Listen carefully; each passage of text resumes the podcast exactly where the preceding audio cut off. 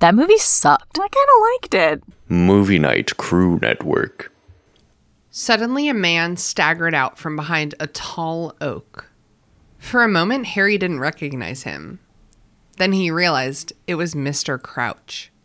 He looked as though he had been traveling for days. The knees of his robes were ripped and bloody, his face scratched. He was unshaven and gray with exhaustion. His neat hair and mustache were both in need of a wash and a trim. His strange appearance, however, was nothing to the way he was behaving. Muttering and gesticulating, Mr. Crouch appeared to be talking to someone that he alone could see.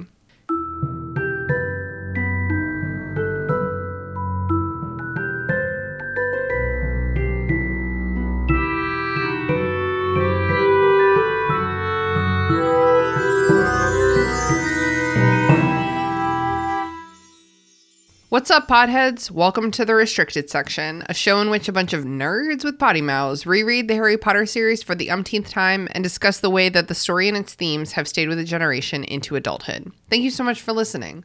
If you haven't done the reading, don't worry, we did it for you. Here's what we're talking about this week Chapter 28 The Madness of Mr. Crouch. This chapter is an absolute shit show, and I realize that I've said that about the past like five chapters consecutively, but this one is truly just like an absolute fucking shit show. Winky is now an alcoholic. Hermione gets hate mail that literally physically harms her. Ron finally realizes how rich Harry truly is. The Quidditch pitch is in shambles. The third task is a maze. Krum wants to sort out the whole Hermione issue with Harry. Barty fucking Crouch Sr. comes staggering, absolutely fucked, out of the woods, half chatting with Percy Weasley, aka Weatherby, half begging to speak to Dumbledore. Snape is a dick, and Krum gets attacked, and then Hagrid attacks Karkaroff. Oh my god, it's going down tonight!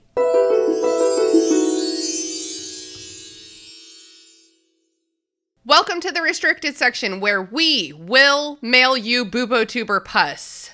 I am stoked to be joined by one of my best good buddies, Haley. Say hello to the listeners, Haley. Hello, listeners. You can take the Boobo t- tuber pus thing uh, legally as a threat. uh, legally, no. Uh, legally, that was not a threat. Um, and I'm so excited because our special guest today is Steph Anderson from Tonks and the Aurors. Say hello to the listeners, Steph. Hey, everybody. We're so glad you're here. That sounded like a half a sentence, so I'm. we're so glad you're here. Hey, I'm excited to join you all. I uh, I am a huge podcast fan in general, but I have not guested on as many podcasts as you would think so far. So I appreciate the invite. Wow. Well, I'm so glad to have you here, and I'm shocked because I mean, your music's kind of legendary. Okay. Thank you. um, real quick, please let us know what your pronouns are. yeah, my pronouns are she, her.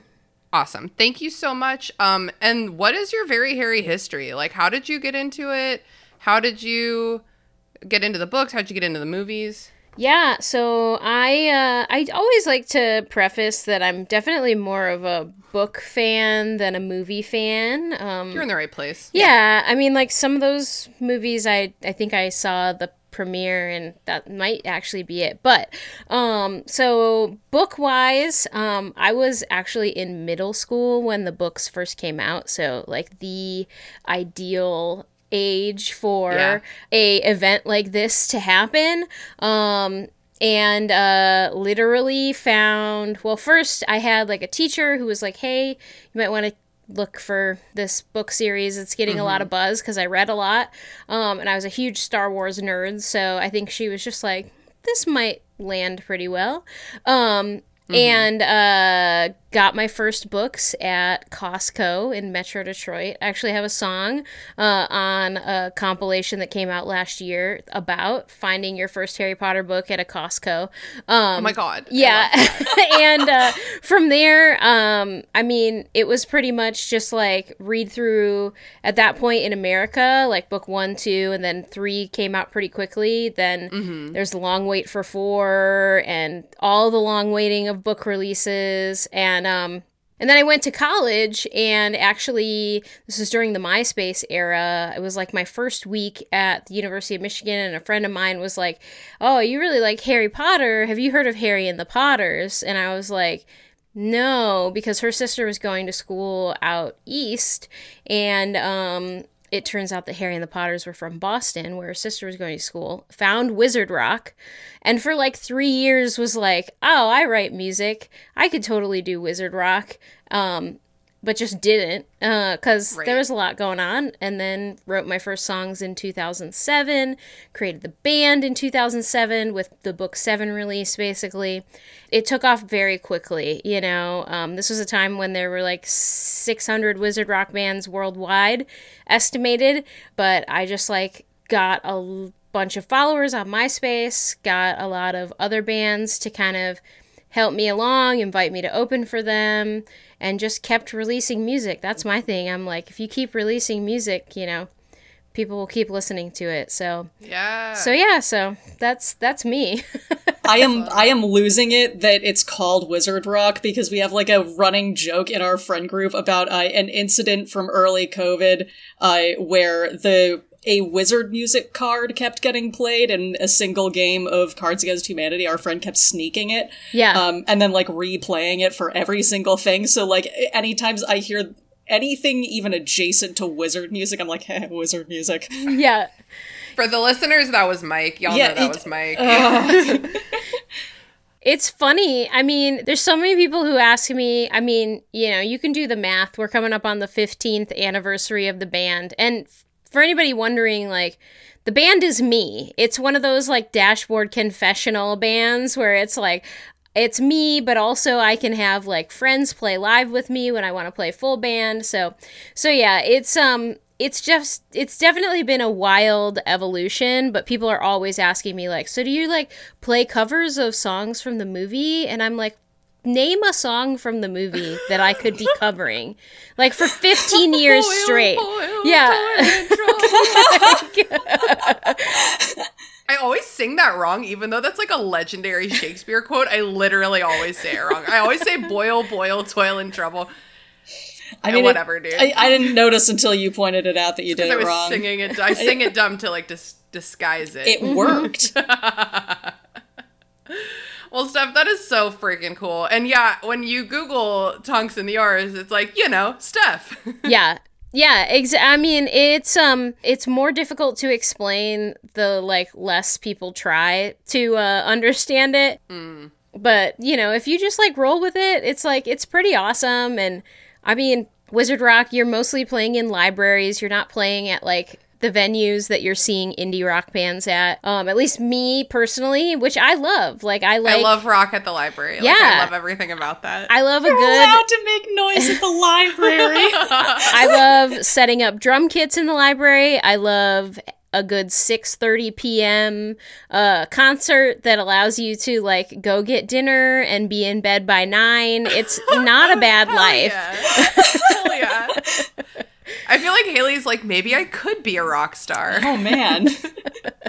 It is it's very DIY though. Like I spend a lot of money investing back in the band to be like okay, I have a sound equipment of my own. Uh cuz you know, Yeah. if you ask a librarian like, "Do you have a PA system?" They're like, "Yeah, we have a PA system. We're a library, but it's like a speaker in the ceiling." Right. Like, yeah, it's not so so yeah, so it comes with its own quirks, but I really like it, you know. Yeah, that's awesome. And I actually learned about you in the first place through Fandom Forward because mm. you're listed on their website. Yeah. So just like another plug for Fandom Forward because they're doing some pretty cool stuff lately. Fandom forward you know they've been there for so long from this entire fandom and uh you know they're they're working through a lot of the same stuff that you know wizard rock bands like myself are right now with jk Yeah. rowling being a fucking Well, asshole And but same. like feel free to refer feel free to refer to her as Voldemort, she who must not be named. Occasionally we throw in a spicy little that bitch when she's getting racist on us. Yeah. Yeah. Uh, I appreciate that because it has, um, it's not been you know to Been a tough have, time. yeah to have that on top of a global pandemic you know um and to not even be able to like see my friends all around the world that i'd like to be like i'd like to give you a hug because this person has betrayed you um it's like it sucks That's like the sweetest thing I've ever heard. I don't think I've ever heard anyone be like, "You were betrayed." Here, have a heartfelt hug from a friend. I love that energy. So, what what is your Hogwarts house, Steph? hufflepuff Ah, th- I knew it because of the hug thing. You gave yourself away. yeah yeah um definitely uh, a hufflepuff uh it definitely works out too with the band being based around tonks's perspective too so Yeah. It, it works out it. for me Yeah, I'm also a Hufflepuff, and I in the past I've always been like, I don't like Tonks as a character very much, but peop- my friends have been very adamant that that's because she and I are too similar. so Yeah. fine. yeah absolutely I did relate. Uh, I, I, every time she falls down, I do relate to her. yeah that's that's one of the things that i appreciate the most about tonks and that she can like still be a badass like secret agent despite being super clumsy and not Yeah. good at like half of her job um Right. yeah Yeah, and we um our Patreon bonus episode this month, it comes out this Saturday. So if you want to listen, you still have time to sign up, but we did a Harry Potter Fight Club, fisticuffs only, no magic allowed. And Tonks made it pretty far. That's I'll- impressive. I'll give you that much. I can see that. Yeah, yeah. The fisticuffs element it was so fun because you got pairings where you were like, okay, Neville Longbottom is fighting Professor McGonagall. And it's like, why? What happened to you guys? Why are we doing this? Just very funny to imagine. Cool. So let's get into the chapter. We're here today to talk about Goblet of Fire, Chapter 28 The Madness of Mr. Crouch. This is like the beginning of the end, kind of. Like the end of this book is forever, and this is when it starts. yeah Yeah. that's super accurate yeah, and I was like flipping through the rest of the chapters, and I was like, oh god, oh god, oh my god. Uh, Yeah, is this like the beginning of the third act or something? Yeah, I think because the second task just ended, and like, yeah, now we're getting in. You're like, everything's fine. I'm maybe gonna win this contest. Uh, Yeah, it's like things ended a little too well, and now it's like, where, when's the other shoe gonna drop? yeah. I also feel like it's like obviously there's multiple points in this um chapter where it's just every single area of Harry's life changing gears almost, just like getting ready to pop off, you know. There's not Yeah. it's not just like a okay, we're taking an easy right-hand turn. It's like no, we need to take like 7 turns to make sure that this is set up to all start picking up speed as it rolls downhill basically. Yeah. Doing like one of them like three point turns. yes. Gotta turn this bus around. Just kidding, they don't have buses. So it starts with the trio going to the owlery, which is a hard word to say out loud, along with Aurors. I practiced that before you came on the show Steph. I was like, Aurors, Aurors. I would say maybe 5% of librarians in America can pronounce orrs correctly, also. So you're fine. It's fine. like ours.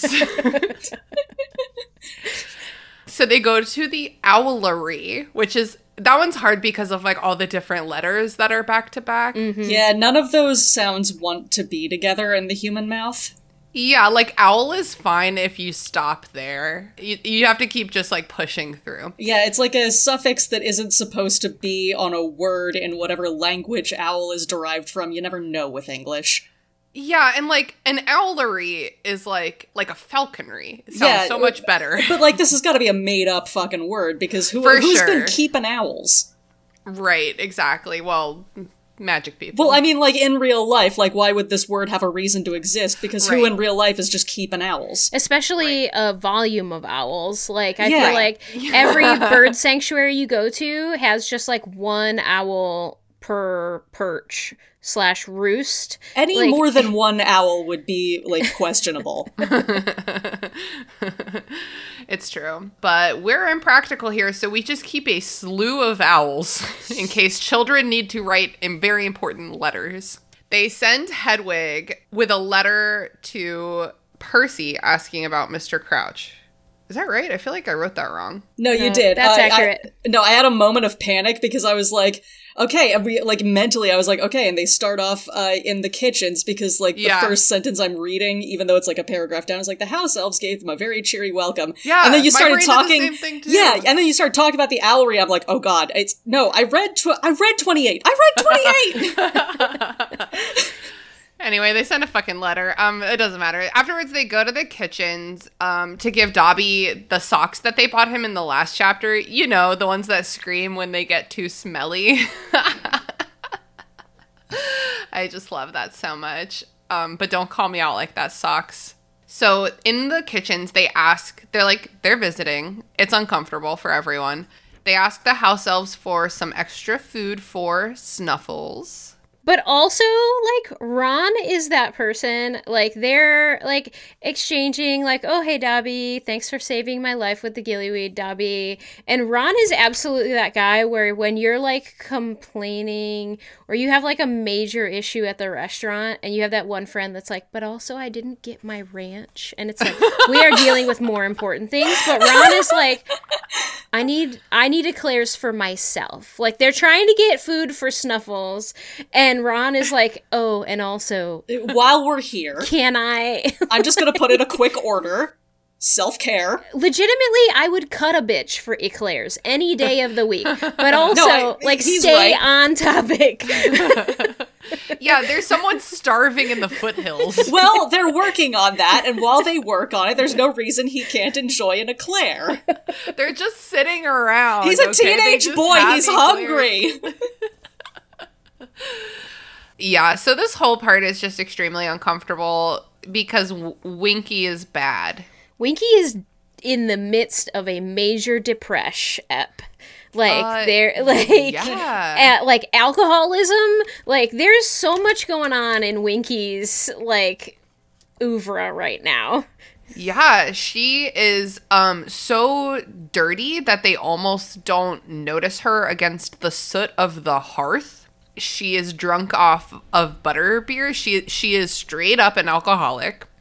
It's bad. And like you're right that she's like in the pits of this like terrible depressive episode and she's not home. Like Yeah. but like that's the worst thing in the world is to be having like a mental or physical health issue and like not be home and i know that she like doesn't really have her home anymore but like that i'm sure compounds it like so much Also, like I just have this note that just says Harry and Hermione are not great with drunks. Like they No. just like historically cannot handle drunk any person, human, elf.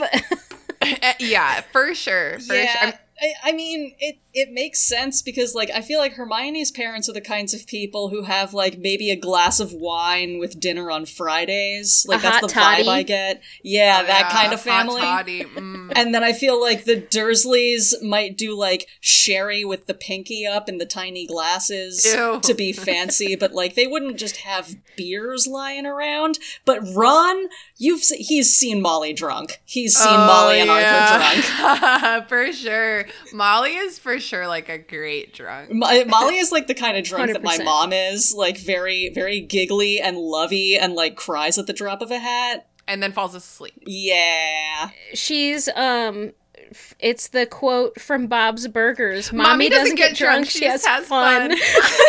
Sorry to steal your quote, but that's my favorite quote in the world. And I have a beer koozie that says that on it. it's There's al- perfect. Also, see, this is an, this one. It doesn't. The quote's not inherently drunk, but she's drunk when she says, "Is crackers? Where's my crackers? Come on, you're coming to bed with me." I love that. So you're right. Yeah, because Harry's like, "Hey, where's your boy? He's missing." um, and she gets really upset. Like, you don't when your friends are drunk. Especially when they're like miserable drunk, you just make this like cushioned little world around Oh. them. Yeah. I said I literally said this is not the move, Harry, because he's literally mm-hmm. just like, we haven't seen him since the first task, and the prophet says that he's sick. Like, who tells that to anyone who is in the mindset that Winky is in right now? Like, Right. He's just like in he's like in detective mode. He's like, "Wait, she might have some information for me." And it's like, what about feelings, bro? Hermione, great idea. You play good cop. Good, but still racist cop. Winky lets it slip. She's very upset. She's very drunk. She's like babbling. She lets it slip that Crouch has, has entrusted her with the most important, the most secret. All I can think is SpongeBob with the secret box. the most tantalizing, secretest secret in all of Bikini Bottom. Only no, like for real, it's extremely important and Uh, yeah, extremely no, is- secret. it's, it's very, very plot relevant, actually. This ain't no picture of Barty Crouch at the Christmas party. And then Winky literally passes out onto the floor and they cover the house elves come up and cover her neatly with a tablecloth. I said like a dead body. Like, a, dead, body. with hospital corners. Like you've done this for me at at least one party.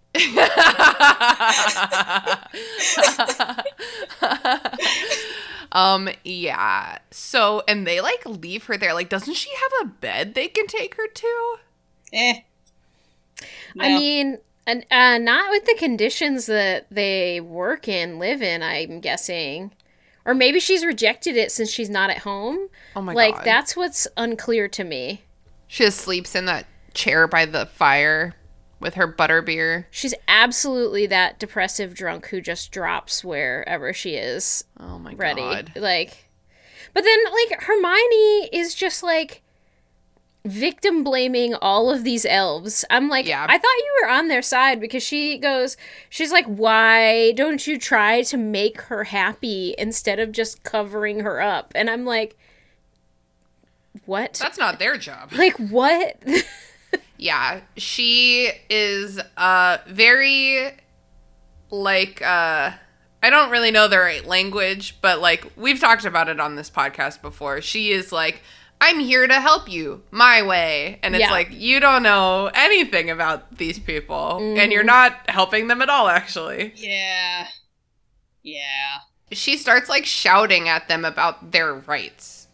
So they force the house elves force them to leave. They're like, We're uncomfortable and you need Yeah. to leave our only safe space in the entire school.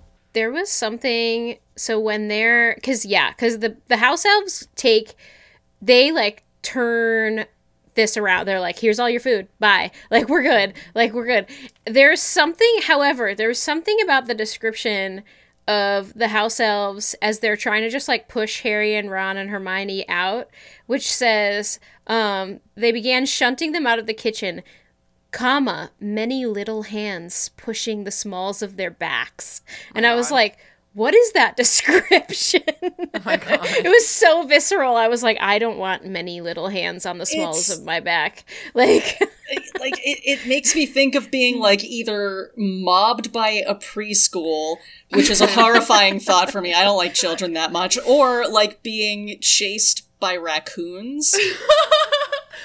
Definitely the phrase many tiny hands pushing is why I won't have children. I would 1000% get pushed by many raccoon hands. I'm not gonna lie though. Like i'm into Where are you taking Like- me? i don't want to know. I don't want to know. I'm Here's the other thing is they've definitely recently washed their hands because raccoons love washing their hands. Oh, I thought you were talking about the house elves, and I was like, they probably do have good food safety. oh no i'm sure. They don't even need osha um, that's adorable. I did not know that about raccoons. I'm gonna look up some videos after this. it's just i find their hands off-putting they're too hand-like They're, but they're they're so also- handsy. they they are they they are just little but but they're just they're creepy they're too bony and knobby and i don't like looking at them Look at your own hands, bitch. Yo, these aren't good either these are these are also bad Uh, I was in the the group chat for my company, Wildling Press. Follow us. Um, and we were talking about how our uh, some of our Instagram photos are better if there's like a hand in the photo, like holding the book or whatever. But I always have many cat injuries all over my hands, so like it's it is off-putting to like feature my hand in a beautiful Instagram photo. So I was like, I need a hand model. I'm a terrible nail biter. So anytime I'm like holding up a CD in a photo, I'm like, how do I palm this so that you can't see anything? Like, I'm not a nail biter. I'm like a a, a cuticle picker. I'm, I'm just apathetic. Like I don't like I don't paint them, I don't get manicures, I don't do like I don't file them really. I just like every once in a while I'll be on the toilet and I'll be like, eh, lefty's getting a little long there and just like grab the clippers. Like it's that's all I do. Uh, we're we're spiraling off topic. Hey, little hands, little hands pushing them out of the Little kitchen. hands. hey, we can talk about the visual that is Pigwidgeon having to carry an entire ham up to the mountain by himself. I know. So they, Harry goes to like send the food to Sirius, and he sends Pigwidgeon to give him something to do, but has to attach two additional owls. He goes alone to avoid Ron and Hermione because he's sick of listening to them fight about the house elves. I feel you, Harry. I Yeah. get it. It's just cute because Pigwidgeon probably doesn't need to be involved in this delivery. Like the two other owls could probably do it on their own, but he's just happy to be included, you know? Well, guy, I feel like it's it's like when you order uh, something in bulk, like books or something, and you'll get like a big box of books, and then like another slightly smaller box that has like, that's still too big for the two additional books in it that they could have fit in Yeah. the first box. I feel like with this, it would have to be like one owl for the ham, one owl for eleven of the dozen cakes, and then pig Pigwidgeon for the last cake. Um, Haley and I both work in book publishing, and that literally happens all of the time where they send two boxes that are both gigantic. One has 100 books in it, and one has three. Like, it's the stupidest thing. Absolutely infuriating. So, Harry just kind of hangs out in the owlery because he's sick of listening to his friends fight. Been there. I get it, dude. I mean, not in an owlery, but I've I've taken refuge of that kind. Well, he's basically just watching HGTV because he's watching Hagrid dig in the garden until dark. And I literally, true. I'm like, Hagrid garden television. This is HGTV from the Owlery. Like, there is this like kind of romantic uh, image of like like from the distance, right? Hagrid and Madame Maxime, I guess, like wouldn't look quite as big as they are, and it would just it's like because this they're next to his hut, which is gigantic, so there's no like proportion. So I feel like watching this scene of like Hagrid, the big rugged mountain man, digging a garden patch outside of his outside of his big hut, and then like fancy, well groomed Madame Maxime, and like they're having some kind of like Jane Austen ass conversation that's about their relationship, but they're not directly addressing anything because that would be impolite. And it's like they're you are both the just last man I could ever be prevailed upon to marry. yeah, that. Uh, but like they're both just like handsome in their own ways. I don't know. There, there's something sexy about that moment. There's something sexy about it. Well, I think honestly, the sexiest part of it is that Hagrid is like, nah, bitch. Yeah. I ain't into it. You love to see it. Good for you, bud. so the next morning, Hermione's like, oh my god, the mail. Uh, because she has taken out a subscription to the Daily Prophet so that she can know what Rita fucking Skeeter is saying about all of them. You know, these children who are just trying to figure it out. She wants to know what slander is out there about them. Well, well, she's gonna know either way, but she wants to find out from someone other than her bully. Yes, right, exactly. Although she handles learning things from her bully very well. She does, but like she just wants the upper hand in that fight. Good for her. Yeah. Her parents probably give her like honestly if she was like I would like to subs- subscribe to the Wizard newspaper, her parents would for sure pay for that. She's an only child, Oh, she's yeah. beloved. No, they would be so proud of her. Like, good for you, keeping track of current events, trying to be more involved in this community that you're trying to join. Honey, we are so proud of you. Of course, we'll pay for your Daily Prophet Yeah, let us know if anything good happens. Yeah. It, and they probably want to know if it comes with a good tote bag. Like the, her parents Uh. are absolutely like NPR doctors. Like Oh. You're so right. Oh my god. oh my god, I love that. Oh, that oh, everything about Hermione suddenly makes perfect sense. I'm just thinking about when they're at that party at Slughorn's in book six, and she's like, "My parents are dentists," and Slughorn is like, "Is that a dangerous pro- a profession?" and she's like, "No." okay, so she gets some mail, but it is not the newspaper. It is hate mail for a 14 year old child. Um, w- the readers of Witch Weekly are mad at Hermione for breaking Harry's heart. I wrote in my notes LMFAO because it's very funny, but it's also not funny because it is hate mail for a child, and one of them has actual poison in it. yeah, these are grown ass women. Yeah. this is the the I'm like honestly this brought up like a thought that I had about, you know, how the lack of protection that Harry was offered, but I'm like you have Harry Potter at your school. Like maybe maybe we should be just like scanning mail just on the off chance that so Yeah, don't even read like- it. Just be like, is there poison in this mail? so she opens like some rude mail that's like, you're an evil bitch, or like whatever. And then, like, yeah, one of them has undiluted bubotuber pus. Note Ron is the one who says, that's Bubotuber pus. I bet a million dollars if they had left this scene in the films, Hermione would have stolen that line. Oh, Yeah. 100%. Yeah. So it gets all over her hands and she breaks out into sores immediately. Like, uh, uh, uh.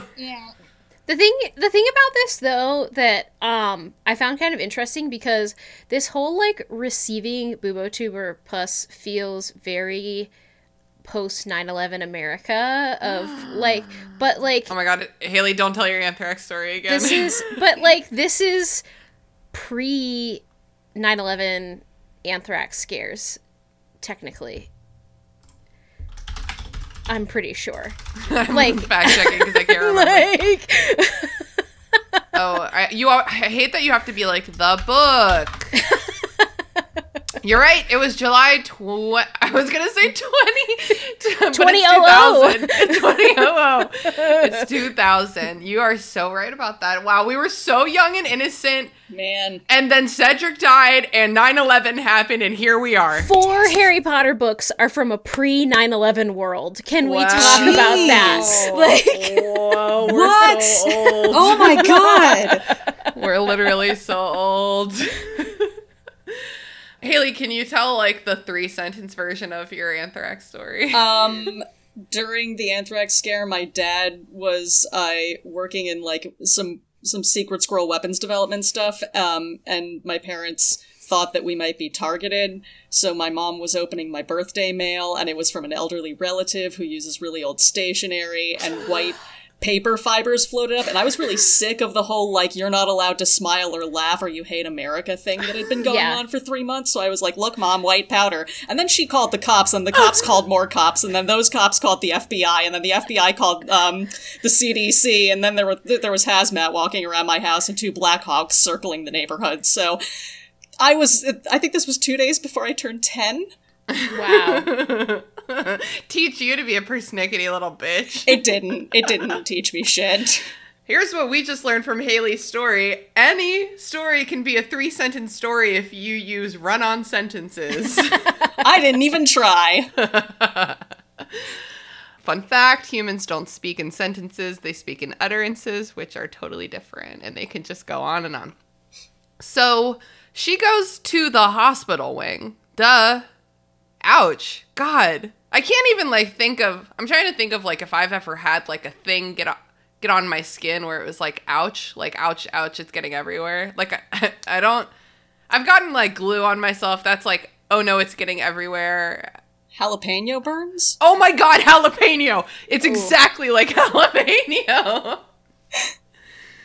um, and then I always end up I don't know what happens, but like I'm cutting jalapenos, I'm doing it safely. I'm like, look at me, I avoided I avoided all of the jalapeno juice. My fingers feel great. Somehow I pick my nose, and then I'm like, I didn't avoid it. I didn't avoid I always I'm not even like a big nose picker. I think it's just like something something happens where I'm always always with the jalapeno fingers. if you're congested, That's a great way to clear your clear yawn out. So, in Care of Magical Creatures, they do their Nifflers lesson. Okay, quote. The Nifflers were, quote, looking politely puzzled at all the attention.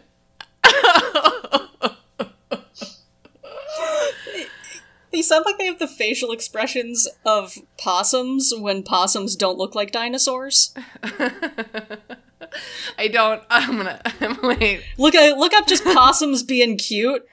I, but like sometimes they make faces like dinosaurs. Oh, and they're like super stunned all the time too. Like when they're not looking like dinosaurs. Oh yeah, Politely puzzled. yeah. You you know who else is like like this description matches? Newt Scamander from the first Fantastic Beast movie. Oh, Politely puzzled at all the attention. little Him and his little niffly. I have to say, I feel like we were really undersold Nifflers in this introduction to Nifflers. Because then, with what we got out of, like, I feel like the only thing that I really respect out of the Fantastic Beasts movies is how fucking cute the Nifflers are and Mm-hmm. how. Like awesome they are as like little side agents of chaos. Yeah. Um and I was like reading this scene and I'm like, oh, this is where like oh yeah, like this is the original Nifflers, but like to just be like they're fluffy black and have long s- snouts and their paws look like spades. I'm yeah, like, definitely better visually. yeah, Hagrid does mention that, uh, like when Ron is like Ron's Niffler is particularly prolific, and he's like, "Can you keep these as pets?" And Hagrid's just like, "Your mother would kill you because they will destroy your house." yeah, Sean would. My husband Sean literally would though. Oh yeah. I mean, we have four cats. There's no difference. But my husband Sean is a movie watcher. He's not a book reader. And I was reading this chapter aloud to him, and he was like, "Oh my god, Nifflers are from the Harry Potter series. Like, almost every other uh, creature that's in Fantastic Beasts and Where to Find Them is not from this book series. I don't think any of them are in this book series. So he was shocked to learn that they are like a plot point, kind of, yeah. in the Goblet of Fire. Do you think that this like game that um Hagrid invented is actually just like from backroom betting that Hagrid participates in that he's adapted because he has like the entire thing mapped out. And while I do love Hagrid and I think he probably has the imagination but there was something about this where I was like this is absolutely something that you could have in like a wizard casino. Like Oh, my god. Oh my god. I think that is so valid. That would be like the least cruel type of like animal betting I could possibly imagine. love Right. it. Yeah, they it's fucking ju- love no, it. it's just Yeah. uh, like yeah, it's just their uh, their enrichment. Yeah, it's like we're gonna have a contest to see whose cat can knock the most shit off this countertop. it's like good, they love that. Yeah, because that makes perfect sense because this for sure is like the most uh like planned out lesson he ever teaches. They each get a niffler to look for gold in this like dirt that Hagrid was very aesthetically idyllically digging up the day before. I imagine with his sleeves rolled up to his elbows, gentlemen, gentlemen out there, if you're trying to attract the ladies and ladies, but you probably know this. sleeves rolled up to the elbows is the secret. That's that. It, it's gonna work. Trust me. I can't stop as you're describing like this version of Hagrid. I cannot stop thinking about the lumberjack from Hoodwinked. Have y'all seen that movie? I was thinking of the hmm. brawny man. The brawny man is exactly what the lumberjack from Hoodwinked looks like, Is that but not he's much funnier. Is that not kind of how you pictured Hagrid before the movies? Just like a big lumberjack? Yeah, I definitely pictured him hotter than what we got. Let's just say that book Hagrid, I would I would consider letting him smash. Movie Hagrid, hard no. Uh, one of so one of the best items I've ever been handed at a Harry Potter convention. It was a like little like open for a surprise envelope that you slide out, and when you slide it out, it's Hagrid laying on a bearskin rug like Burt Reynolds with the sorting hat over his dong.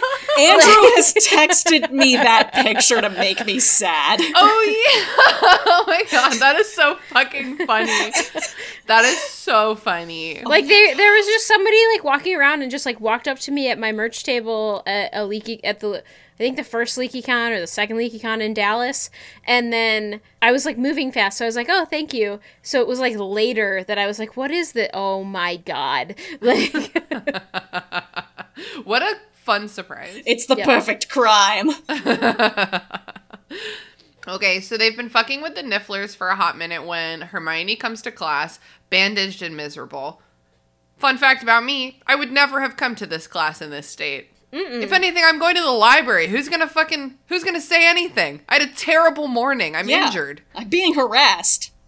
she's missed like three classes too which and they were like oh we'll tell professor sprout you're gonna be late like they thought she was gonna bounce back and i'm like ron why didn't you tell anybody this is gonna be real bad like no we're not gonna see Yeah. her for a day because i feel like if they had given hermione the opportunity to come back tomorrow and try again she Yes. might have like Hermione is still still learning to to chill a little bit here. They sort of wrap up with the Nifflers. Um, Hagrid advises them that it's pointless to try to steal the coins because they are leprechaun coins. So tricky bastards, they disappear after a few hours. oh man this becomes a whole Yeah. thing. I was like, this is a lot. This is a lot from Ron. Like, Yeah. okay, okay, we'll get there. So after class, the trio stays behind to help box up the Nifflers into boxes. Is it just me, or is that not how you should contain Nifflers? I'm hoping they're large, like like crates, like like wizard version of vet crates. Full of dirt? Yeah. Yeah, I don't. Is love he? that. Where'd he get these? He also kept the Skrewts in boxes, dude. Hopefully, he got the Nifflers more legally than the Skrewts. Well, he's only got two skrewts left, so maybe it's those boxes. I hope he cleaned them. There's a sex joke in there about like I only got two good Skrewts left. I, I can't really figure it out. I, but like, I'm trying to figure out where he got the nifflers. Like, did he lease them? Can you can you rent a niffler? Uh, maybe. I'm like, I, my brain is like, where did my sixth grade teacher get all those mealworms she made us take care of? Something like that. maybe, maybe he's just acting as like a foster home for the Nifflers for a little bit. Niffler foster daddy. I love that. He would. He would. So Hagrid's like, I got a shit ton of hate mail. Don't even worry about it. Don't even read it. Hermione's like, cute, okay, but howlers, but whatever.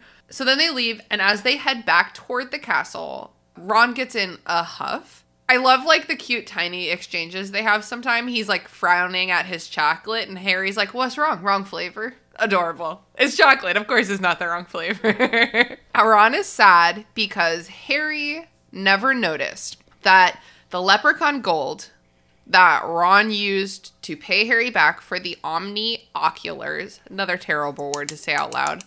Thank you. You did great. Haley's applauding me. Um, that gold disappeared. So, like, technically, Ron hasn't paid back Harry for the Omnioculars, which were very expensive. Ron's not being like mad at Harry here. He's like just sad for himself. He's Yeah. like, I can't imagine not noticing that much money disappearing. And he literally says, like, I hate being poor. And it's like the first time he's ever broached this subject in like a non shitty way. He's just really feeling it and it's very sad. I feel like Winky really unlocked some big feelings in everybody. Like allowed everybody to recognize that they're maybe not being honest with themselves, you know. Yeah. Um but also I feel like this is where we see that, you know, Ron, even though he's like a golden retriever human being, he is probably like one or two conversations with a communist away from being comrade Ron. Like oh we could like Good for him. I would love to see Comrade Ron, Oh like a my hero of the people. It's like one of those like prop- communist propaganda posters and you're like, is that Is that Ron Weasley? yes. he just like shows up in like various companies or like uh, like shops around Diagon Alley, and it's uh, the exchange from Shrek 2 about like it's all right, buddy. We're from the Union. they don't even have dental. Man, I need to rewatch that. I do find it kind of cute in this that Hermione is kind of trying to cheer Ron up at the end of all this. Like she's like, Even well, though she's wounded. yeah, well, you know, ladies got to carry a lot of emotional, you know, work for for everybody. But you know, she's like, we know what to get you for Christmas. We'll get you a Niffler. like considering she missed the entire Niffler, like Yeah, she doesn't know it's terrible. it is cute. It reminds me of like when my friends don't feel good and I don't know what to do about it. So I'm just like, do you want me to punch it? I have nothing else to offer you, but I can punch it. This really is just like a great moment. Like it was striking me as I reread it. Like, man, no one knows what to fuck. It of course, no one knows what to say. Like, Yeah. this Yeah. is this is so real, and it's really just it's nothing. It doesn't really further the plot at all. It doesn't really It's a do- moment. It's just a character mm-hmm. moment, but it's like it. I don't know. It it lends so much texture to this relationship. yeah. And they're they're all behaving really well in this moment too. Yeah, they're doing their best. Yeah, it's a great character moment. When you are writing a book, every single word needs to move forward character, world, or plot. So sometimes, you know, a great writer will be able to do all three all the time, you know, but sometimes you have to take a break and just let your character have a moment. I don't think there's any other time in like the whole book series, really. I mean, maybe until like the last book where it's like Harry and Hermione being like, poor Ron. Mm-hmm. There's usually so much like like rage going on. so yeah, it is like a very somber moment. Yeah, Ron doesn't.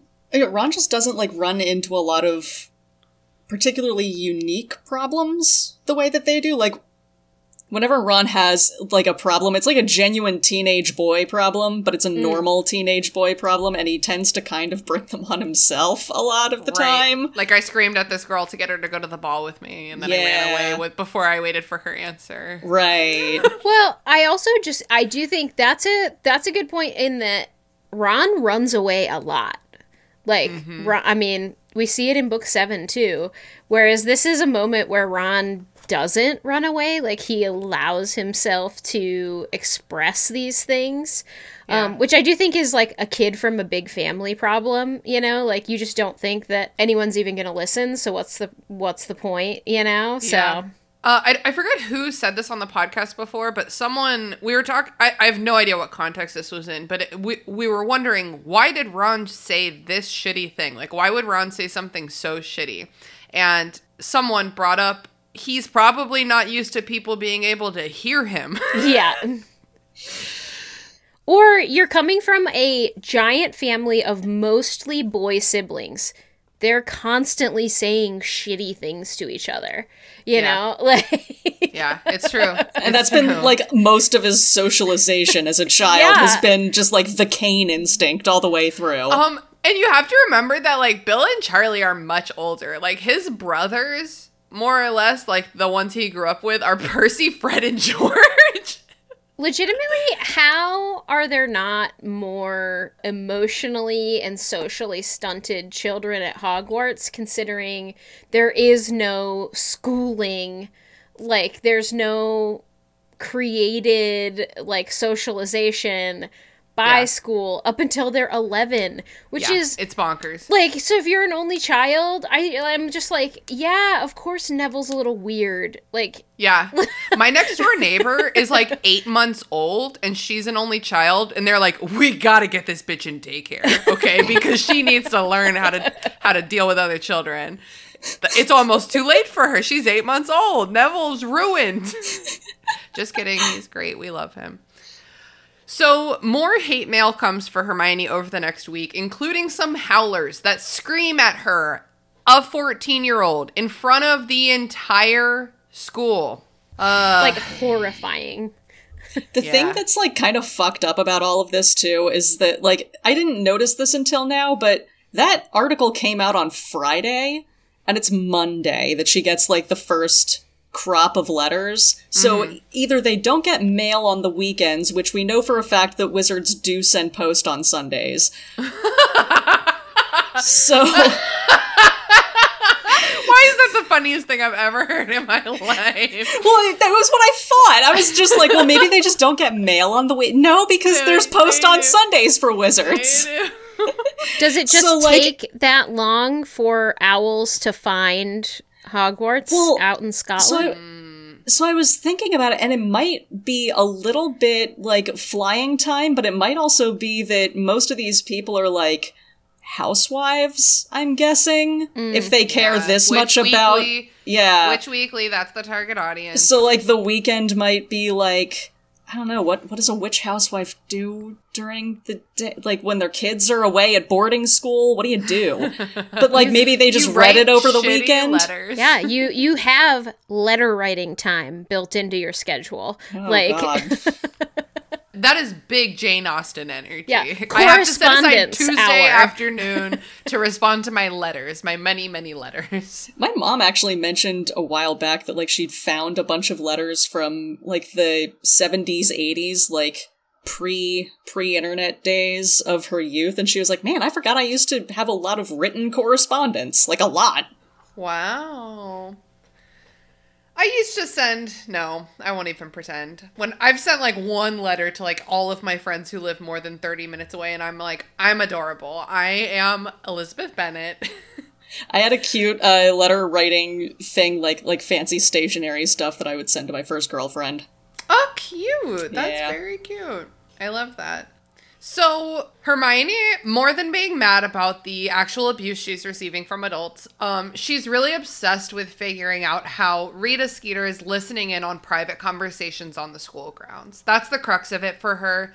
Rita Skeeter wrote about personal details that Hermione had in a private conversation. So she stays after Defense Against the Dark Arts to ask Professor Mad Eye Moody if he happened to see her under an invisibility cloak at the second task because his eye, special eye, can see through invisibility cloaks, mm. including, as a reminder, Death's own cloak. okay. But that's a problem for another day. But she wasn't there. So Harry's like, maybe she's bugging us. And Ron's like, well, what? Bugs? so then Harry's like, let me explain to you technology. And Hermione's like, no, no, no. Technology doesn't work at Hogwarts because magic.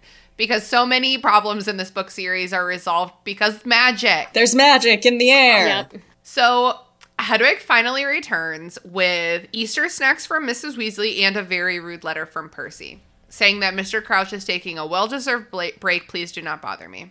Okay, but this is one of the few times where I'm like, Molly, what the fuck? Yeah, what the fuck? Like, Yeah, what the fuck? Molly Yeah. making these gigantic eggs for Harry and Ron, and Hermione's is smaller than a chicken egg.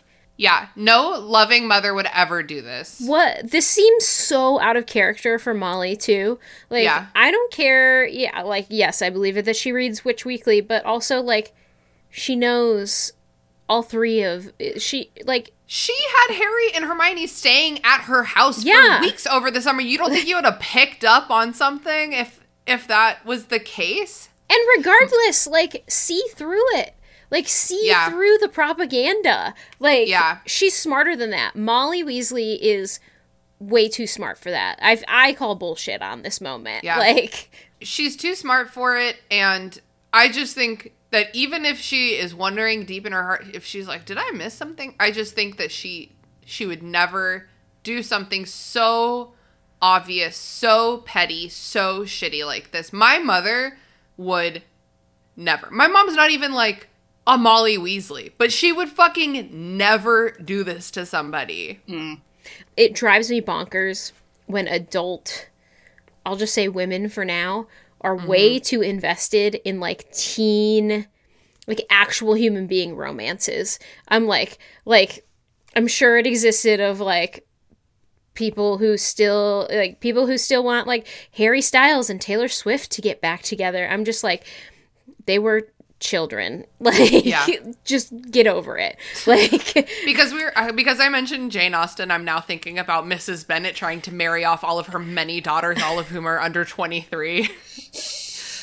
Just like if nothing else, don't send her like don't send Hermione an egg. That is so much less rude. Yeah. Being like, here's one for my son and one for his best friend. Like, don't send an egg. yeah, for his best friend who doesn't have parents. Right. It's Hermione understandable. Doesn't need one. Like- Snub her in a way that's more elegant. But also, like, I'm sorry, why are wizards celebrating Easter?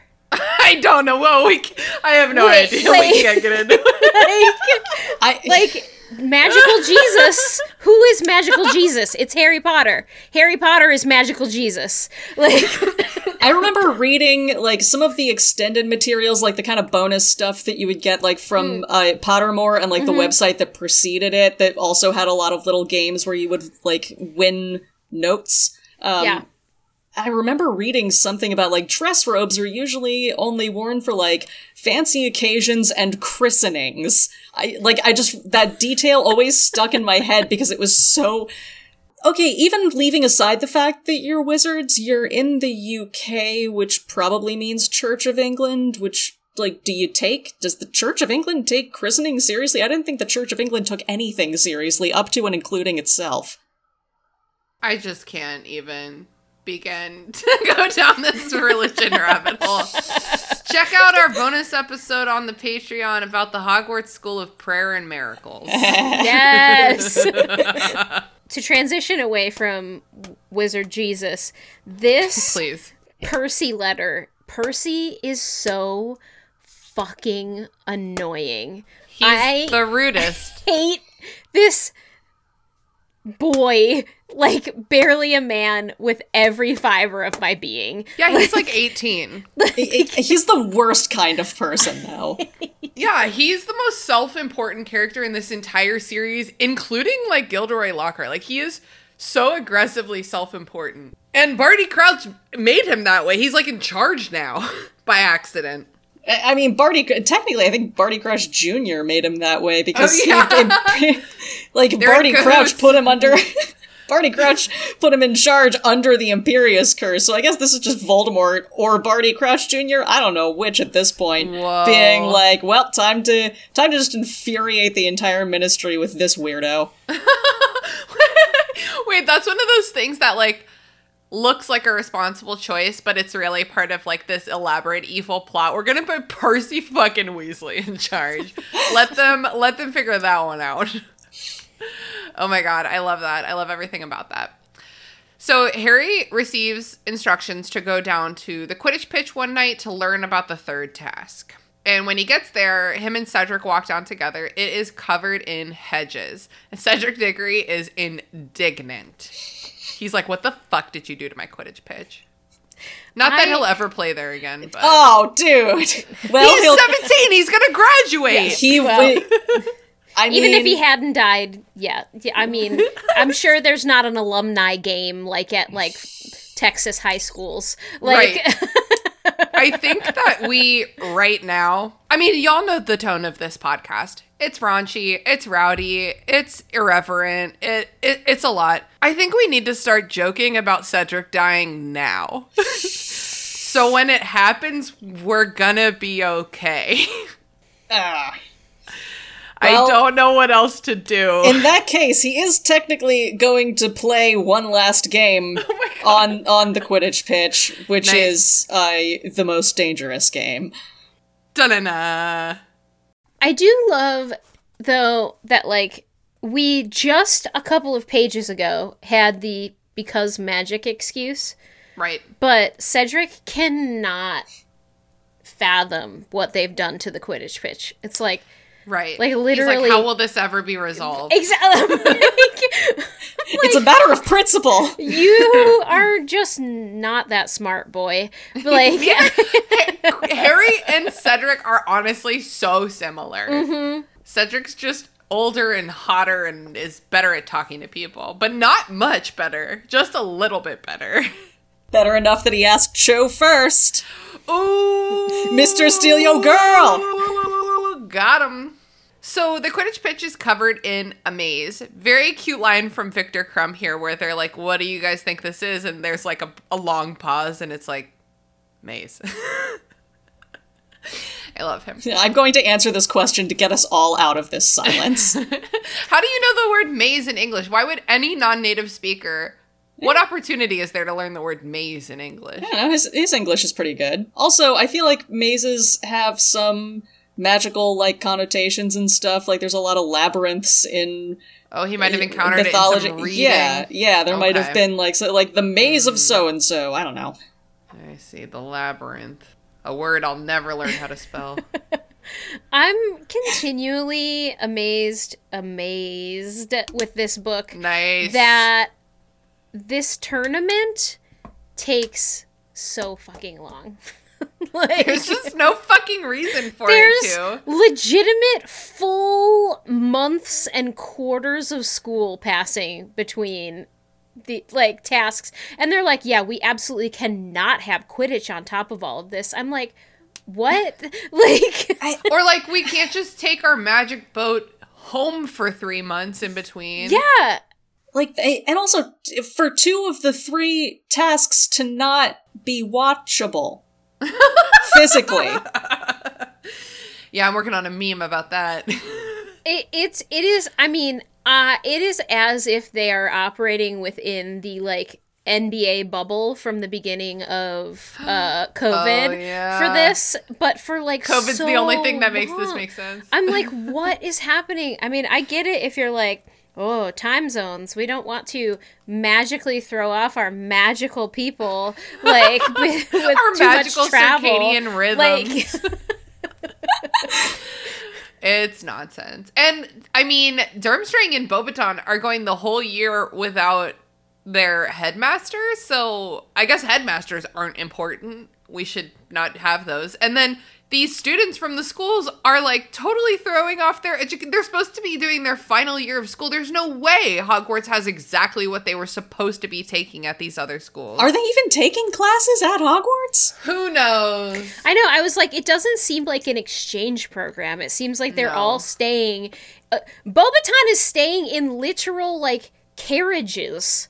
Like, yeah. I would love to see inside that carriage. Show me what you got. like tiny homes. They are Yeah. tiny home kings and queens. Love that for them. And their pajama like outfits. Just because Harry, when he first sees them, are like, those clothes are so delicate, they must be pajamas. Well, you know the French. They're never dressed right. so it is a maze. The champions will have to get through the maze and its obstacles, and the first person to touch the cup in the center gets full marks. Easy as that. I'm sure that's exactly how it's gonna go. Yay! So they're like, cool, thanks. And then they all leave. And Ludo Bagman's like, hey, hey, hey. But then Krum is like, no, Harry, hey. And Harry's like, I'm going to go with Krum. Sorry, Bagman- dude. I'm, I have to go with this guy. It's really important. Ludo is so mad too about it. Like he's like, I, I mean, I can hang out. After Harry's he- like, I think I can find the castle. L so M A O. Love him. So they walk toward the forest together. Real talk. Would y'all do this? Would y'all go toward the Forbidden Forest right now for a private word with Viktor Krum? The one place that they've told you all along since first year to not go. Like- yeah, but he keeps doing it. It's he just he sees the trees and he's like, I must go toward death.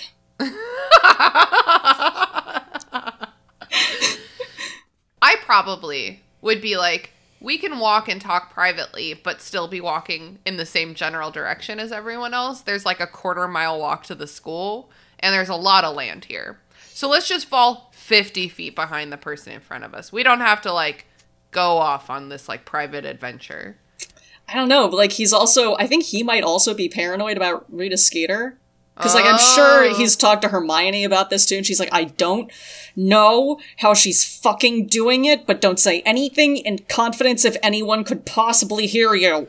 Okay. Well, yeah. it is Krum kind of driving the we need to talk in private, you know? Like, Yeah. Because Harry's kind of like, I don't, yeah, okay. Like, Sure. Yeah, I I do love that Harry's a big emotional dodo in this scene because Harry's like, whatever could this be about? And then Viktor Krum is like, what's going on with you and Hermione? And Harry's like, Oh, what? You're worried about that? Like, yeah, dude. It tells thought maybe you you were gonna try to kill me. Like, this just tells you how unimportant Hermione is to Harry at this moment because, like, Yeah. literally, her hands were just like acided off, and he's still because of this exact triangle. And he's like, "Why would this bro want to talk to me? What the fuck?" like,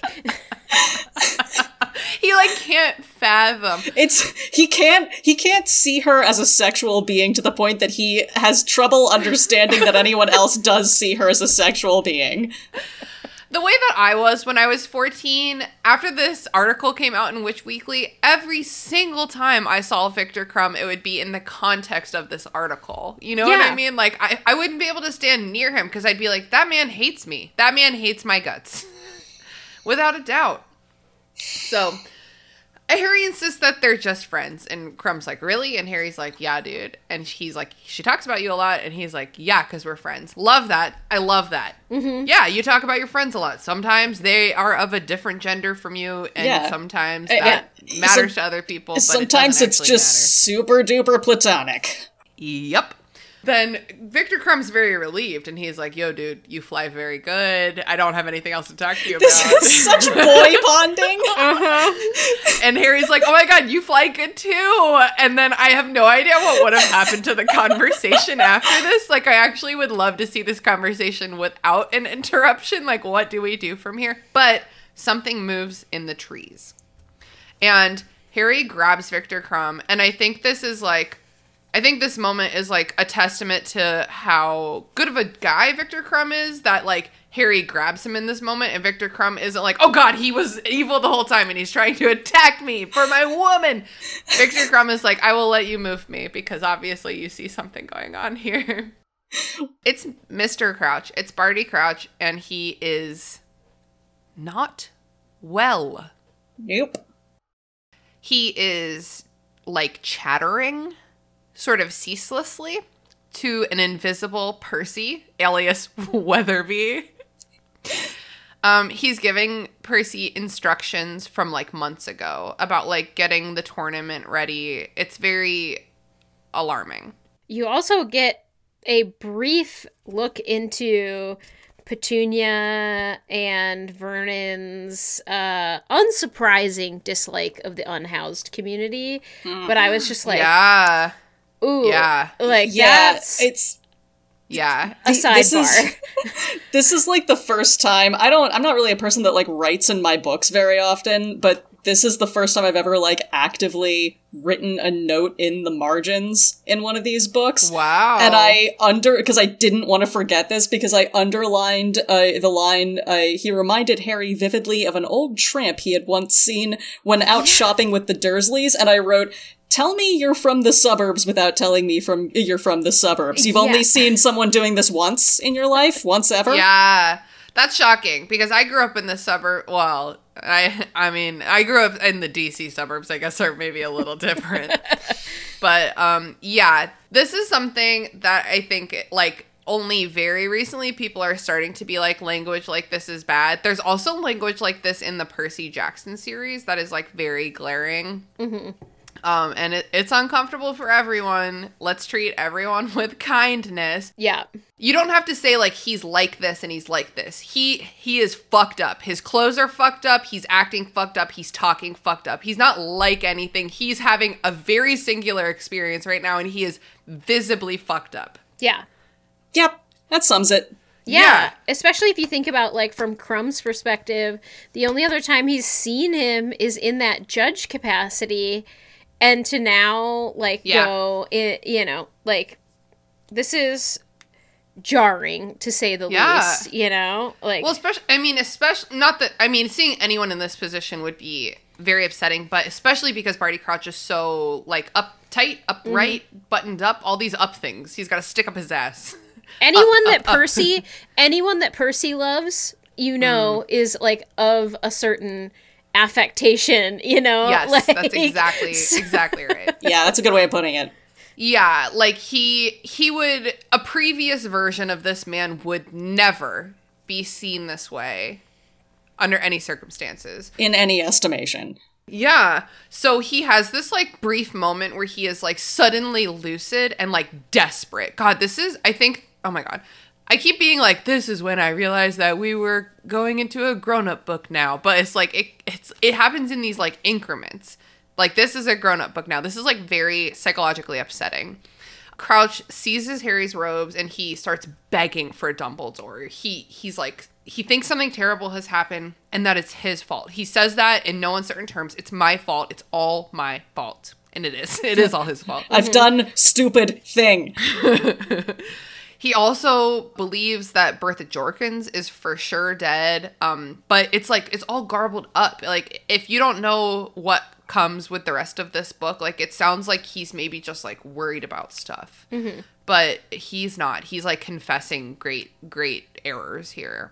Harry tries to reason with him. Harry pulls out his drunk friend skills. He's like, "Hey, bud, yeah, we can do whatever you're saying. Just come with me. You got it. You can stand up." Here's our one focal point. Come on, man. Come on, man. Yeah, let's go get Dumbledore. Come on, let's go. It's like when Emily, Emily with the pizza, dude. It's like, come on, babe. Yeah, we'll get pizza. Let's go home. No, no, no. There's pizza at home. No, you ordered it. Come on. No, you have to get in the Uber to get home to get the pizza. Come on, babe. Yeah, yeah, yeah. I want pizza too. Forever. Yeah, for as well as Harry is doing with attempting to get Mr. Crouch together, Viktor Krum, for being a professional athlete, is completely out of his depth. He's Yeah. He- simply he's simply too introverted for this entire situation. He doesn't know what to do. He's like hanging back. He's super nervous. Uh like this moment reminded me of so I had this friend in high school who was constantly talking about how he was a black belt in karate. And then we were in like a moment in the city um in high school. And you know we were not so sure about a group of guys approaching me uh, approaching us on like the sidewalk. And uh they like started yelling at us as we crossed and he and my high school friend would just like booked it. And when i caught up with him i was like i thought you were a black belt in karate.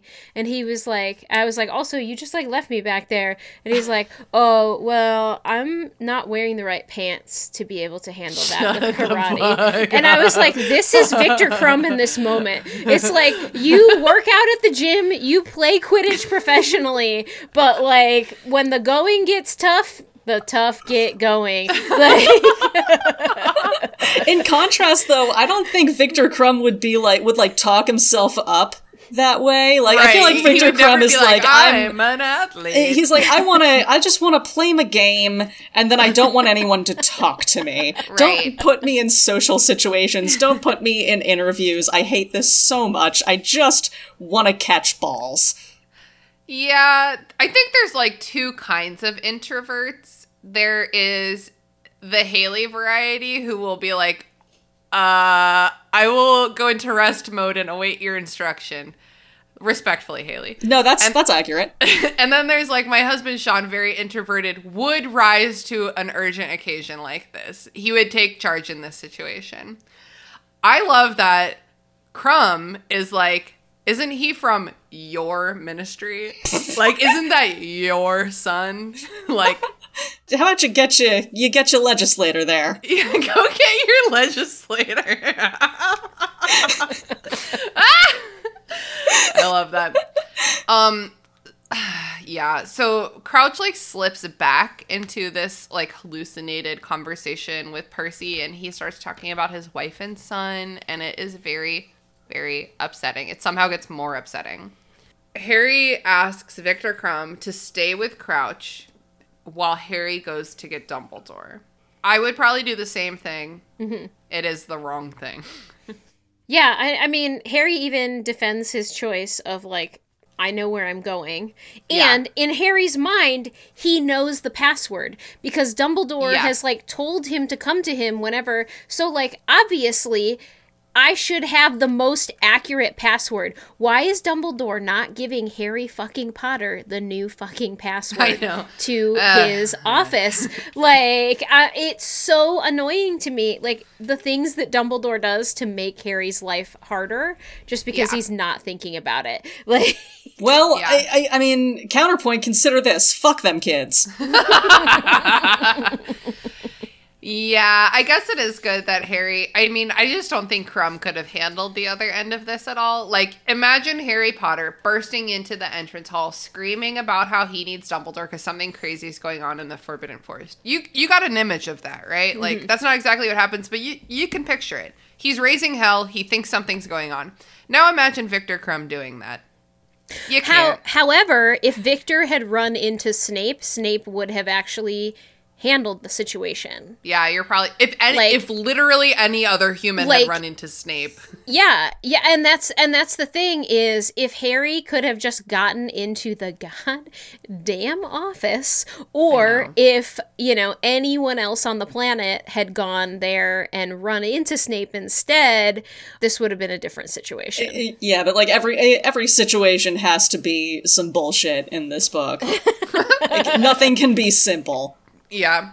So Harry sprints up to the castle, up to Dumbledore's office, but he doesn't know the password. We kind of went over this. Snape comes out of Dumbledore's office, and like this book has so many moments where like Snape's redemption arc, it, like there's so many moments in this book that that totally negates Snape's ultimate redemption arc.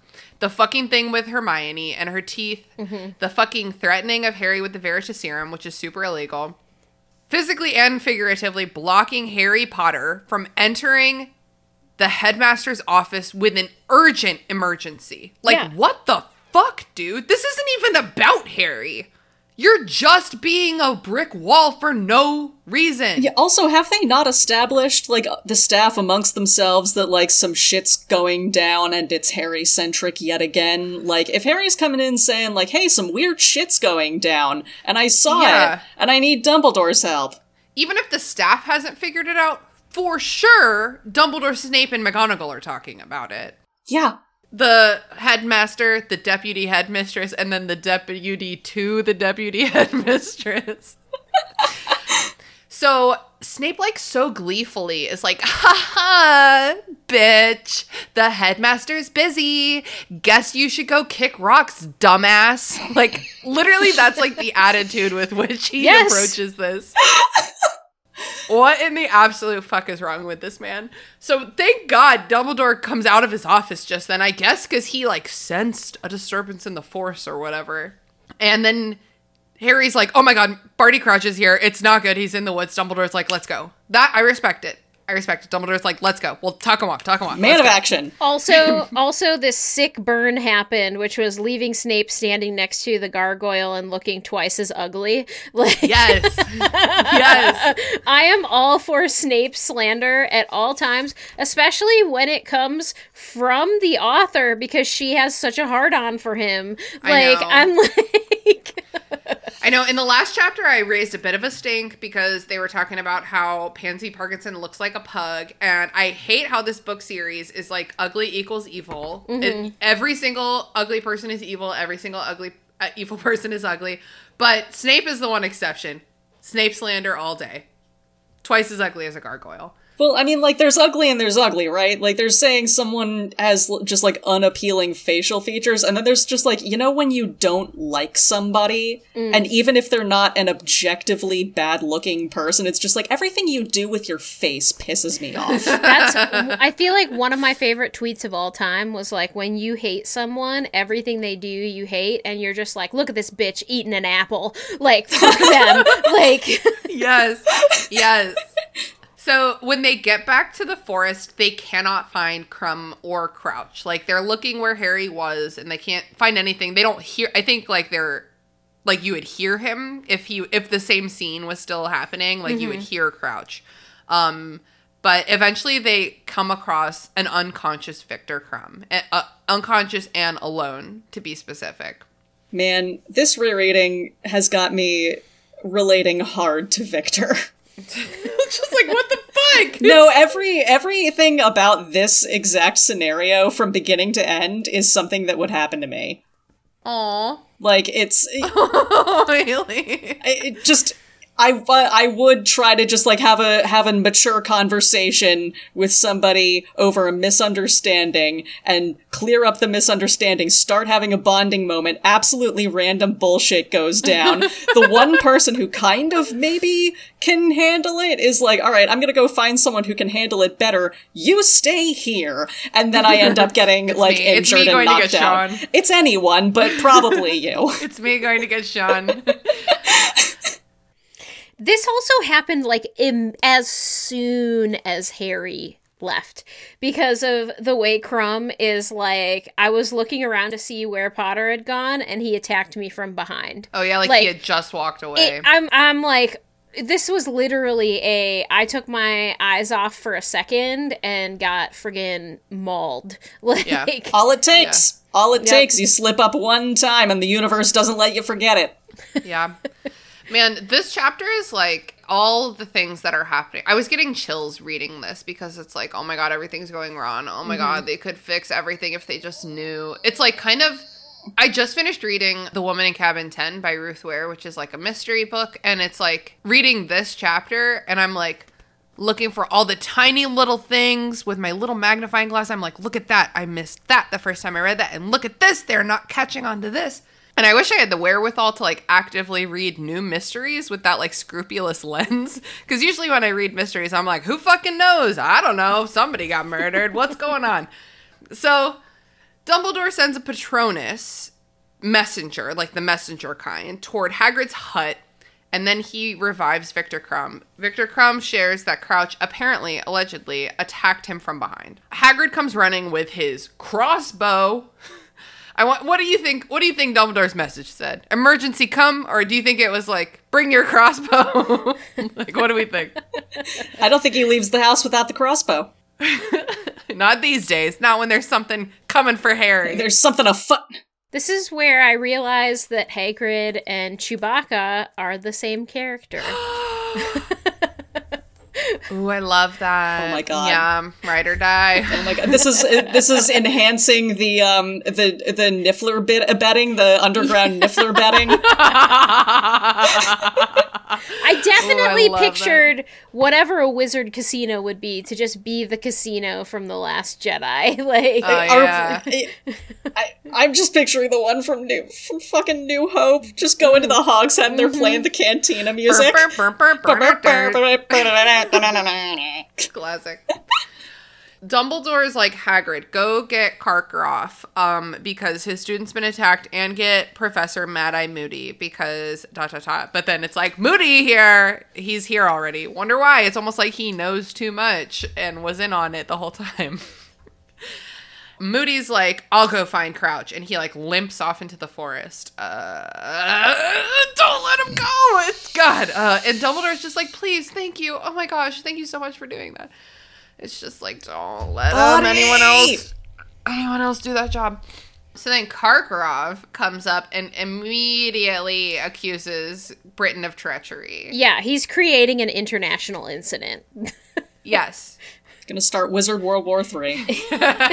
He spits at Dumbledore's feet. Hagrid doesn't like that. Last time someone insulted uh, Albus Dumbledore in front of him, he tried to turn them into a pig and almost succeeded. I think Karkaroff's getting off pretty light here. You're right. But then Dumbledore's like, Hagrid, no! Even though I trained you to be this way. So then Hagrid's like, oh, sorry, sorry, sorry. I hate when people stop me from doing violence. I know. So Dumbledore tells Hagrid to take Harry up to the Gryffindor Tower. And he's like, Harry, anything you might want to do tonight? Any letters you might want to send to any convict godfathers who might be in some random hillside, for example? Don't do that until tomorrow. Gotta really, really drag this kid by the hand sometimes. So they walk up to the Gryffindor Tower, um, and Hagrid is like ranting the whole time about Karkaroff's disrespect, which like surely Harry agrees with or like doesn't disagree with, but he I mean, that's not what he's worried about right now. Hagrid has this energy that Harry is not sharing, let's say. Hagrid advises against making friends with, quote, foreigners, unquote. Dude, Uh huh, elaborate. I, j- I had a conversation like t- what two three days ago with hermione about all of the bullshit people gave you for not being entirely he- and you and you've got a problem with foreigners foreigners Yeah. foreigners okay Yeah, Hagrid foreigners. yeah All mm. of them. You mm. know, all of the world that isn't the UK. yeah That's everyone so much of the world. everyone that is not on one of these two small islands and not even most of one of them is an enemy or french in which case they're a super enemy There's yeah, there's like so much energy being thrown like we are literally throwing out the entire rest of the world because like one girl was kind of not great. I'm just like dude, you need to chill. Like Yeah. Hagrid, you need to chill. Like Yeah, because Harry's like, you liked that one foreigner, Madame Maxime, and Hagrid's like, fuck that bitch. Hagrid's like, fuck that bitch. She hung me out to dry, and now she's trying to flirt in my face to figure out what the third task is, and I'm not fucking buying it. Good night. I know i rolled my sleeves up don't objectify me I do love that he like is insinuating also that like, but I'm definitely giving you information. Like, you know, like like she's just asking for what I've given you already. Right. Like Damn dirty cheater. So, so, so, uh, so Harry finally goes to tell Ron and Hermione what happened, and that is the end of the chapter. I feel like Harry like immediate I just was like because the chapter ends and he goes he goes straight to the corner for Ron and Hermione to tell Yeah. them and I'm like this is me in the group chat whenever anything goes down in my life. I'm like, "Oh bitches, here we go. Let's let's talk about it." Yeah. yep Oh, and they're just like waiting for him. They're like, he's gonna come back and tell us what the third task is, and it's gonna be so fun. girl dish Girl, spill the tea. I'm also curious, like, what the timeline of this was because he was supposed to go be at like nine eh, on the Quidditch pitch, and he left at like Oh, eight yeah. thirty. He was an early is on time queen about that, Uh-huh, and I'm like, was this like a half hour that this transpired in, or was this like? Three hours that they were like, where the hell is he? Like, Yeah, I don't know. I mean, I think he could run up to the castle. Very. They didn't spend any time on the Quidditch pitch. They're like, you see, maze. Okay, see you later. there's gonna be stuff in it all right now you're informed it. This could have been a message. This absolutely could have been a message. Didn't need to see it with my own eyes. like, this could have been an owl. This meeting could have been an owl. Um, and then Krum and Harry talk for all of like 2.5 minutes, absolute maximum. I think that maybe the Crouch encounter perhaps dragged on longer than it feels reading it. Um, I- just yeah. because it sucks. I mean, it's it's hard to say, right? Because it's like, did it happen faster than you'd think, or did it happen slower than you'd think? Because it feels like it takes an eternity, like awkward things do. yeah. Yeah. And then Harry running up to the castle is probably very fast.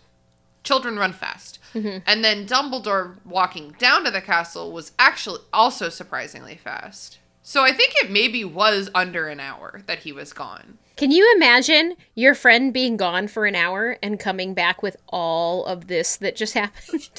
You just missed the craziest of crazies. I feel like I have had that happen to me. Like Haley stumbles into my house and is like, the walk here was so rough. And it's like, you live four blocks away. Like, Yeah. what happened to you? Yeah, it, it was a similar situation to this actually. The last time that happened, there was a dude just like on the sidewalk in the leaves, dis- like very Oh, disoriented. yeah. yeah, like that's what this was reminding me of. So Haley like, had to call an ambulance. yeah, I was like trying to help this dude up, and like it was he wasn't like talking really. So I was being hmm. like, Somehow buddy, do more you? alarming. Yeah, I was like, buddy, do you need me to like call someone? And he was just like grunting in response. And I'm like, is this a yes or a no on calling someone? And then I'm like walking away and he's like, no, no, no, call me, call an ambulance. And I'm like, okay, all I needed. Be like, are you insured? Like, do you want an ambulance Yeah. or an Uber? That's why I didn't do it right Like- away. Welcome to America. Yeah. That's the end of the chapter. Steph, is there anything that we skipped over that you want to go back to? Any themes you want to drive home or like little LOLs? No, the only thing this chapter reminded me of is that the spell Enervate is just like perfect to write a Wizard Rock song about. So I need to come back to that because like yeah. it's just it's got a hook in the making in that just in the spell alone. Yeah. I love it. Uh, Haley, what about you? Any final words? Um, no, I don't think so. Shit's Okay, about to go down. Yeah, we covered a lot, and there we will cover even more next week. So so tune back in. Are y'all ready to move on to some plugs? Yeah. Sure. Dope. Steph, will you please tell us a little bit about uh, what you got going on, what projects you got going on, where people can find you? Yeah, so uh, Tonks of the Aurors still uh, trying to kind of make that happen. So if you are looking to support small creators instead of supporting the WB and the author, um, yes. Wizard Rock is a great place. My Wizard Rock band specifically is a great place. Yes. Uh, but our website is tonksandtheaurors.com. If you search Tonks Wizard Rock, it should come up as well if you can't spell Aurors.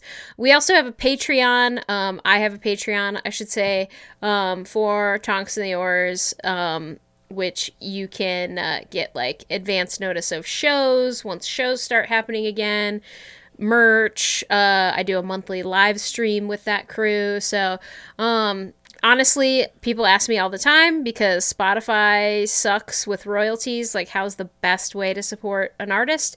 And my answer is if they have a patreon go there. So but my website and my ah. patreon are kind of everything that you need. You know, you can get merch there. You can find us on all streaming services though as well. We've got a ton of albums from over the years and um yeah, including uh like a Percy Jackson one and a Hunger Games one. yeah, so I've Th- got that's uh, under Steph Anderson. though, Yep. right? Yeah. So if you look up Steph Anderson, you'll find um, my Percy Jackson album under Gods and Monsters. I've got a John Green album called Unironic Enthusiasm. Oh hell yeah. Um, like all kinds of stuff there. So, and I'll be working on. I just took kind of a a year off because of COVID of touring and writing music. Um, because I was getting my MBA, and now that I have my MBA, uh, Congrats. yeah, I'll be back to doing some more music stuff. But it might not be Harry Potter, but I will be on tour again, hopefully this summer, just with a couple of shows. The goal is to play more than three shows because I played Yes. three live shows in 2021. So we just okay, okay. incremental Gotta beat growth. the record. Yeah, when we think about like 2019, I was playing like 30 to 50 shows a year. Uh, before that, um, it's it's a different world. So bear with me while I Yeah. recalibrate to figure out what Tonks and the Aurors is in 2022. Absolutely, dude. You're doing great, and we, I, I, all the things that she just said are linked in the show notes. So please go support her. Thank you. Steph, what is something you've been reading or watching or playing or listening to lately that you think the listeners of our podcast might enjoy? I think the thing that I most recently consumed that I am the most obsessed with is Hulu's The Great about Catherine the Great, um, which I don't know, maybe recommending something about Russia in this time, uh, but it's historical Russia. Yeah, so, totally different Russia. Um, totally, totally different. Um, but yeah, that's uh, that's been like the thing I've been most into right now. That and Righteous Gemstones on HBO. oh hell yeah, Um, those are two yeah. great shows. Very different. Yep. Hell yeah. Well, thank you so much. Haley, where can people find you on the internet? Uh, hello, I'm Haley. If you must, you can follow me on Twitter at the Writ to Wit. And if it makes it feel better, Steph, my my plug is also not not current events related. Um, I've plugged this on the show before, but that was that was in the past. I'm doing it again. Um, HBO Chernobyl. Yeah. Everybody, it's a mini series, very well done. Um, good good psychological thriller. I de- deeply fucked up um because it's you know about Chernobyl, but um it's my comfort show for some reason. Uh, particularly right now. Wow. Who could account for it? so yeah, that's where I'm at. Awesome. Well, I've been your host, Christina. You know where to find me. Um, since last week's episode, I have finished reading Among Others by Jo Walton, which is a magical realism um, set in. Uh, it's set in Wales and in Britain, but it's it's really about like this Welsh girl and about like fairies. It's like a, a very it's a if you've seen if you've seen um Eurovision and the way that Rachel McAdams talks about the elves in that, it's like very like that. Yes. um without without being absolutely ridiculous. It's like this very beautiful magical realism about this girl who loves science fiction and has fairy friends. Uh it's it's quite a bit more mature than that description sounds. So I absolutely recommend that. Shout out to Mary Payton for recommending that book to me. I also as I mentioned read the Woman in Cabin 10 by Ruth Ware. If you like mysteries, it's a very solid mystery, not too scary. Did I get scared? Yes. Am I a huge weenie? Yes. Uh, so I recommend that one. Absolutely. It's a murder mystery set on a cruise ship. So it's got that like claustrophobia element of it. So definitely do not read if you are prone to uh, claustrophobic triggers, but um, very solid beside that. More reasons to not go on a cruise too. Yeah. After that. Yeah, for sure. For sure. I also read topical The Anatomy of Fascism by Robert O. Paxton. It's a nonfiction. I listened to it on audiobook though, which meant that I could finish it. I can't read I can't read nonfiction with my eyeballs. I have to read it with my ears. Um, so I definitely recommend the audiobook. It's just kind of like explains what fascism fascism is, where it started, and like how people who are not necessarily super duper fascism fans let fascism happen all the time all over the world. Pretty important read if you can stomach like a dense sort of nonfiction book. That's not a fun way to end this episode. do you want do you want a fun a quick fun like story of how I uh, started attempting to read this uh this chapter this week to to lighten the mood? Yes. So, uh I meant to mention this earlier, but uh I so I grabbed a a copy of Goblet of Fire and got back into bed because I was like, I'm going to read this um, tonight, and had to then get out of bed two more times to get two more versions of the book because I kept going, oh, this is too nice of a version of the book that I have on hand. This one is not for reading. This one is not for reading. So I had to dig out my paperbacks that I used to write my songs that have all been spine Yeah. cracked because I'm Worn terrible. Um, but yeah, so I had to get uh, it was took 3 attempts to get the right copy of the book because I had two copies that were quote not for reading. I have That that. is- s- Deeply relatable. I have that same problem with Lord of the Rings. yeah, yep. Yeah, yeah, yeah, for sure. Um, well, thank you so much. That really lightened the mood. And also, Steph, thank you so much for joining us today. It was an absolute delight to meet you and to finally get to talk to you. And thank you so much for the tunes and for your time tonight. Thank you. I appreciate it. Yeah. And Haley, as always, thank you for being my trusty co pilot. Hey, thanks for having me. All right, gang, I gotta go finish reading Weatherby and Me before this book figures out that that's not even my name. Bye.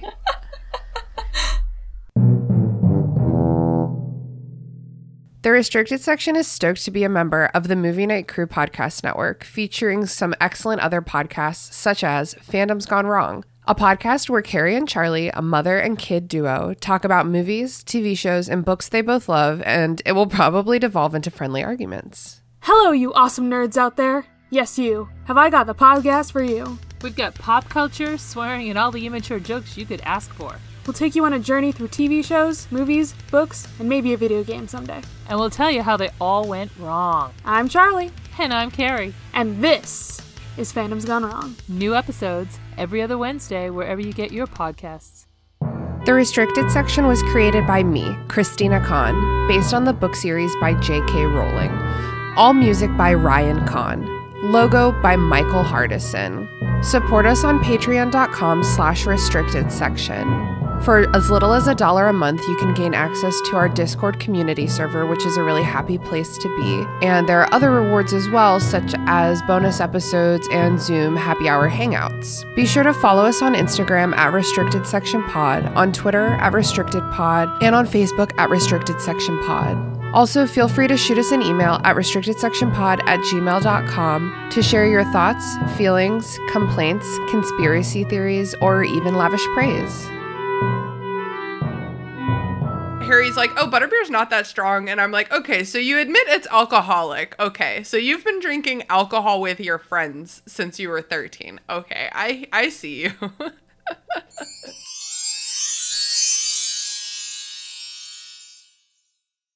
That movie sucked. I kind of liked it. Movie Night Crew Network.